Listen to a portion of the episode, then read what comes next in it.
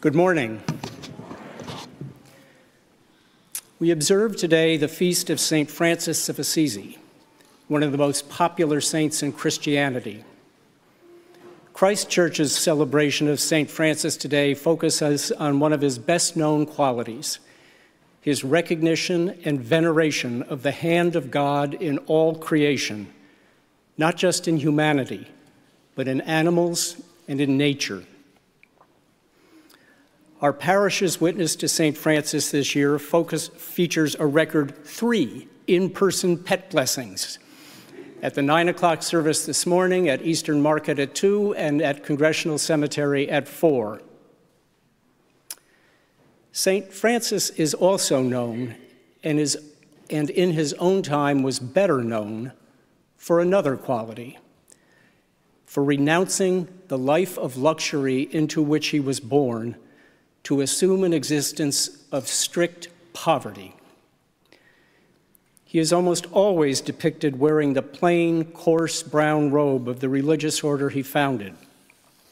That was not how he started out in life. St. Francis was the son of a wealthy silk merchant and a French noblewoman. In his youth, he lived the good life and then some. He was spoiled he enjoyed fine food, elegant clothes, large quantities of wine, and pleasures of all kinds. Yes, the saint we know as a lover of animals was a party animal. Several experiences caused Francis to reevaluate his life.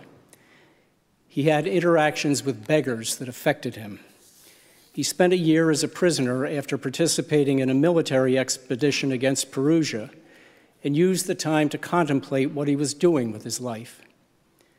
He reported mystical visions that led him away from material pursuits. When he was 26, he was struck by a gospel reading of Matthew's account of Jesus' commissioning of the 12 apostles.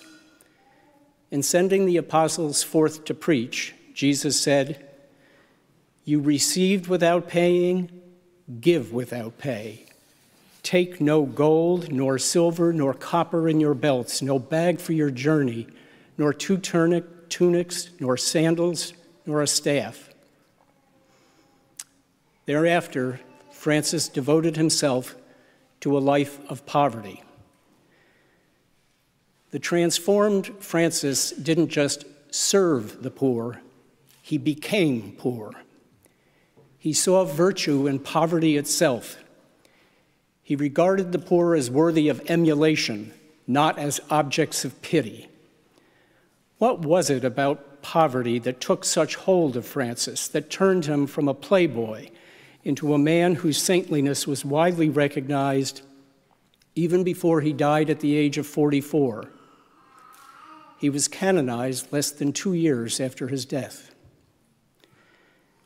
Francis chose a life of poverty to follow the example of the Son of God himself, who not only became man, but became a poor man. As Paul writes today in today's epistle to the Philippians, Jesus, though he was in the form of God, did not regard equality with God as something to be exploited, but emptied himself taking the form of a slave, being born in human likeness, and being found in human form, he humbled himself and became obedient to the point of death, even death on a cross. Jesus' choice to live as a poor person was a powerful affirmation, a divine affirmation of the fundamental dignity of every human being no matter what their material station in life. His choice was a rejection of the conceited notion that a person must earn the respect of others to prove themselves worthy of others' acceptance. No, dignity and respect are the God given entitlement of every human being. Francis, the son of a silk merchant, came to realize that clothes don't make the man. Living in poverty helped him to see in every human, including the unhoused, the uneducated, and the ill clad, a reflection of God Himself. Shedding material trappings also allowed Francis to see himself as God saw him, for the content of his character, for the way he lived his life, for how he treated others stripped of his family's wealth and connections, of luxurious accommodations, of the lifestyle of people of means, stripped of all the things that others had known him for. Francis was exposed for what he was at his core. Poverty simplified Francis's life. It allowed him, allowed him to focus on the things that really matter it was a way for him to practice humility, which was central to his spirituality. It dissipated the pride and vanity that are often associated with status and wealth. Francis's poverty promoted compassion and empathy. It smothered any sense of entitlement. It promoted gratitude for the smallest of kindnesses and comforts, and an appreciation for the reality that no matter how little had, there was always someone who had less. It taught him a skill John wrote about recently in connection with our stewardship campaign how to give without any expectation of receiving something in return. And Francis Poverty had the added benefit of imposing a life lived close to nature, which nurtured his appreciation for the beauty of all creation. Francis's choice of a life of poverty reflected a set of values, a set of virtues that we can live, even if we don't dispose of all our worldly trappings and take on his lifestyle. He himself acknowledged this. Although he required those who joined the religious orders he founded to live in poverty, he did not condemn those who chose a more comfortable life. The lesson of his life is about the virtues of poverty, the virtues that poverty can promote, not a requirement that we all become poor ourselves. His life is a wake up call to us who live in a city where the answer to the question, What do you do? is often regarded as a measure of our worth. It is a reminder that God does not see us for our credentials or our connections, for our family pedigree, for our academic degrees or our job titles, for the size of our home or the car we drive. God sees us, and we need to see ourselves stripped of all those things, as Francis came to see himself. God's questions of us at our last judgment will not be the questions you hear at a Washington cocktail party. We have an advanced copy of his final exam in Matthew 25. He will ask us when we fed the hungry, when we gave the thirsty something to drink, when we welcomed the stranger, when we clothed the naked, when we cared for the sick, when we visited the imprisoned.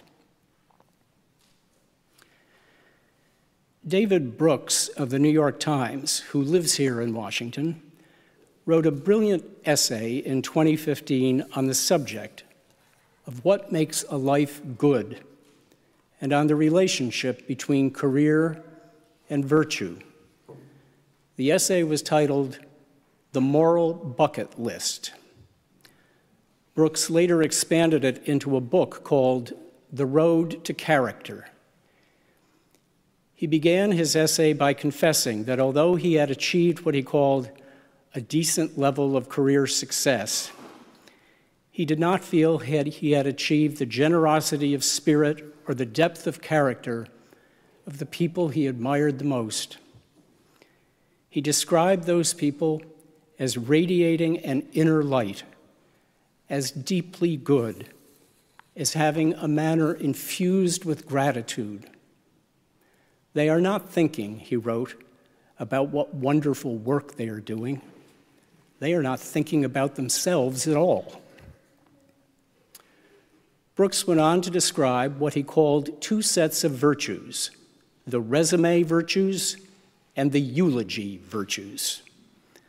The resume virtues, he said, are the skills you bring to the marketplace.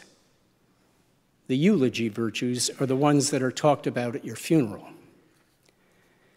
His essay was about the importance and the possibility of cultivating the eulogy virtues. He made a list of them, his moral bucket list. They bear a striking similarity to the virtues Francis sought to cultivate through his poverty humility, selflessness, generosity, gratitude, focusing on matching your talents with one of the world's deep needs. Achieving what Brooks calls the eulogy virtues and what I would call the St. Francis virtues Becoming that kind of person who radiates an inner light is not easy. It involves plenty of stumbles. But, Brooks emphasized, the stumbler builds a life based on the eulogy virtues by being better than she used to be. Few people will ever be able to emulate St. Francis's conversion to poverty. But we can, in our everyday lives as we live them, focus as Francis did on who we are at our cores, acknowledge our shortcomings, and strive for humility, compassion, empathy, generosity, kindness, and gratitude. We can surely be better than we used to be. St. Francis would think us beautiful for that. Amen.